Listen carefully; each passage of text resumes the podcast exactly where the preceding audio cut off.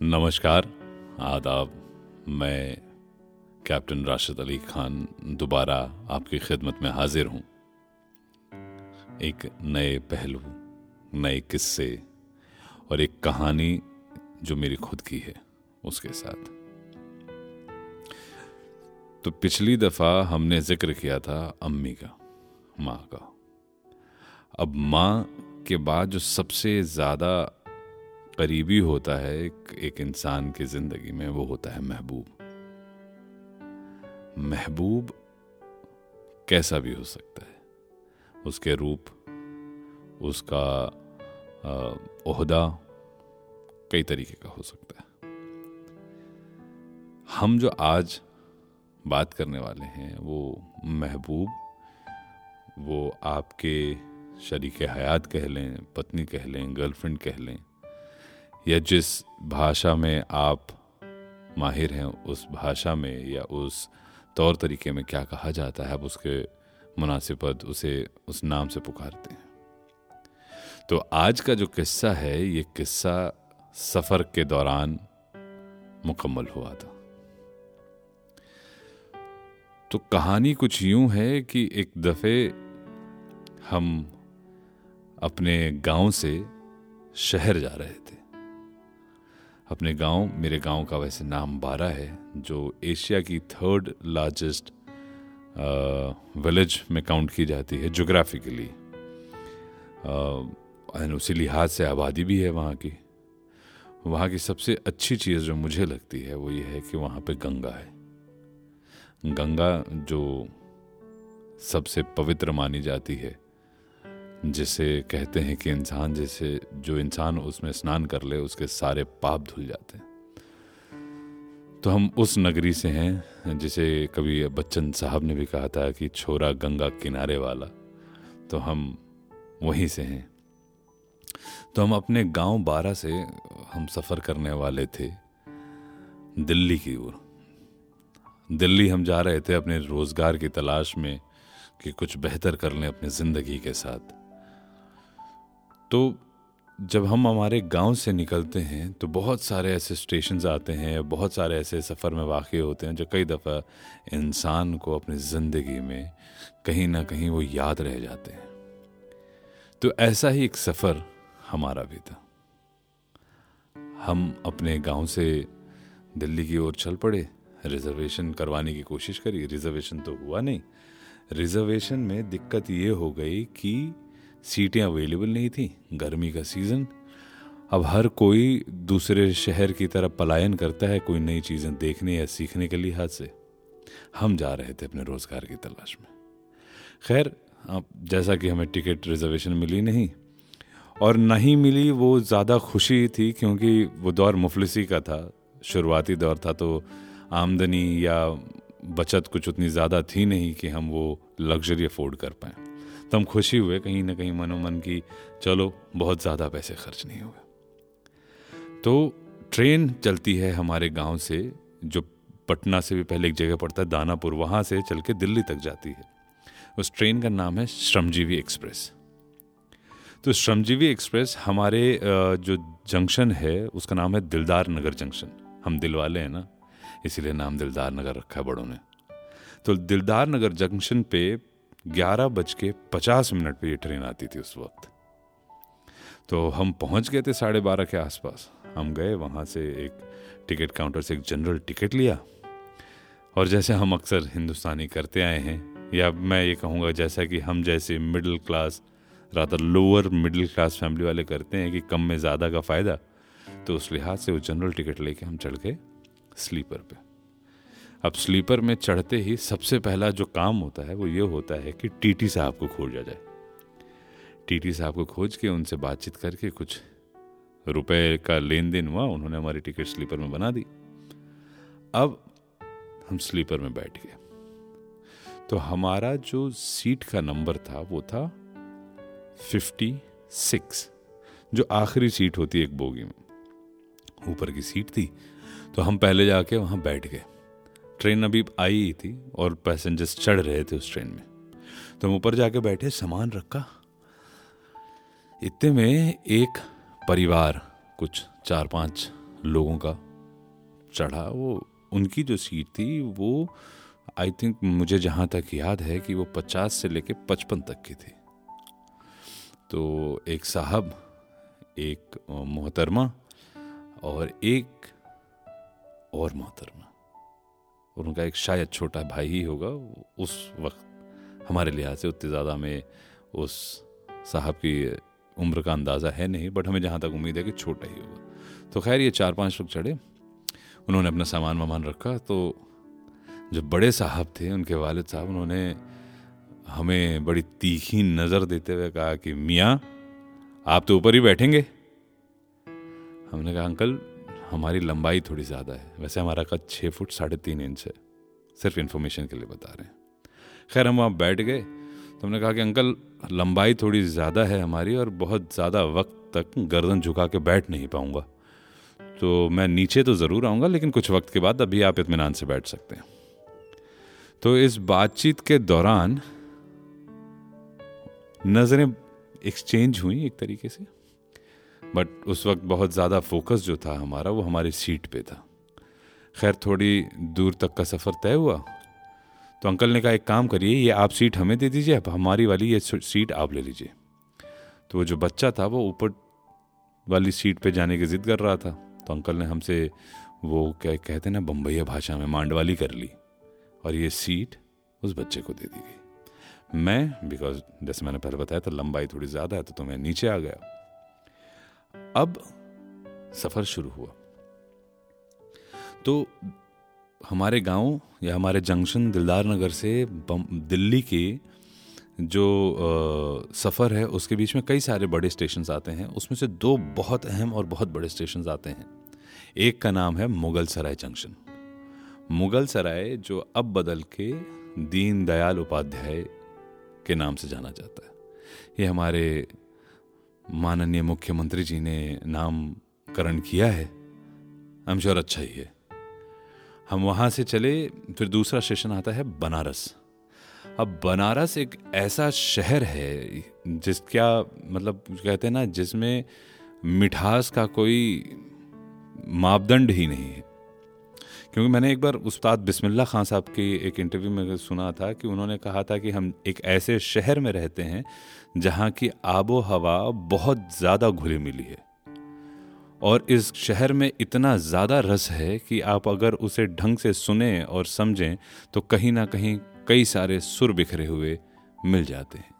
वो चाहे अजान हो, चाहे गंगा की आरती हो, सुर मिल ही जाते हैं। इसीलिए उस्ताद बिस्मिल्ला खान साहब ने कहा था कि इस शहर का नाम बना रस है। रस से बना हुआ है, इसीलिए इसका नाम बनारस है।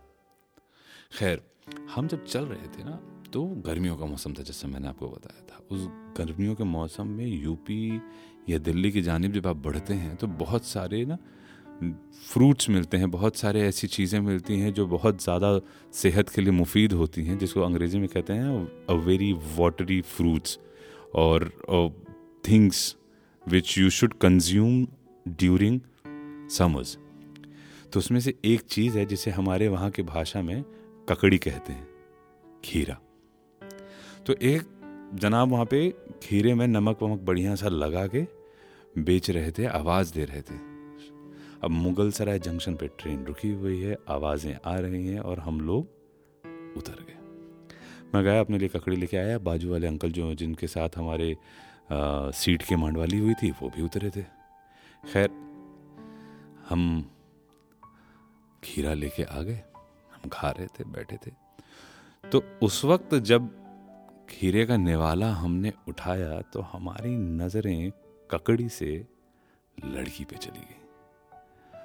और क्या बताएँ कि ककड़ी फिर खाने का मन नहीं हुआ, क्योंकि नज़रें वहाँ से हटनी नहीं चाहती थी। लेकिन क्या करें? बुज़ुर्गों का, बड़ों का एहतराम भी ज़रूरी था तो हमने नज़रें नीची करी और चुपचाप ककड़ी खाने लगे। ऐसा नहीं है कि नज़रें सिर्फ़ हमारी ही गई थी वहाँ। नज़रें उस खातून की भी हम पर आई थी। अब हम ये श्योर नहीं हैं कि खातून की नज़रें हम पर थी या हमारी ककड़ी पर। खैर, नज़रें तो एक्सचेंज हो गई थी। सफ़र चलता रहा। अब मौका एक ऐसा आया कि हम लखनऊ की जानिब थे। लखनऊ एक ऐसा शहर जिसे पूरे हिंदुस्तान में बड़े ही इज़्ज़त से कहा जाता है कि अदब का शहर है। इनफैक्ट मैंने यहाँ तक सुना है कि लोग वहाँ गालियाँ भी बड़े अदब से देते हैं। अब वो कैसे देते हैं वो तो आपको लखनऊ में जाके देखना पड़ेगा और सुनना पड़ेगा। खैर, जब लखनऊ में हम उतरे थे तो हमें इंतज़ार था। हमें इंतज़ार था कि काश वो भी उतर जाती।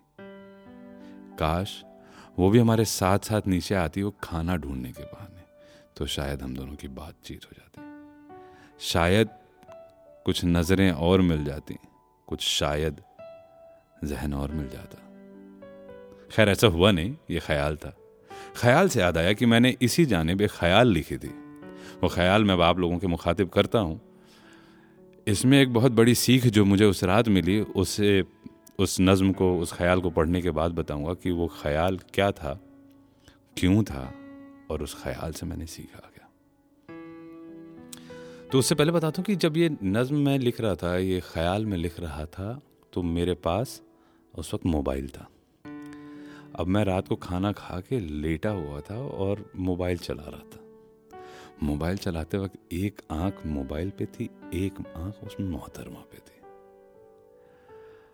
अब आप वो सोच सकते हैं कि एक रात में, एक ऐसे पहर में जब पूरे ट्रेन में सन्नाटा हो और आपकी नज़र किसी और की नज़र से बार बार टकरा रही तो क्या ही आलम होगा?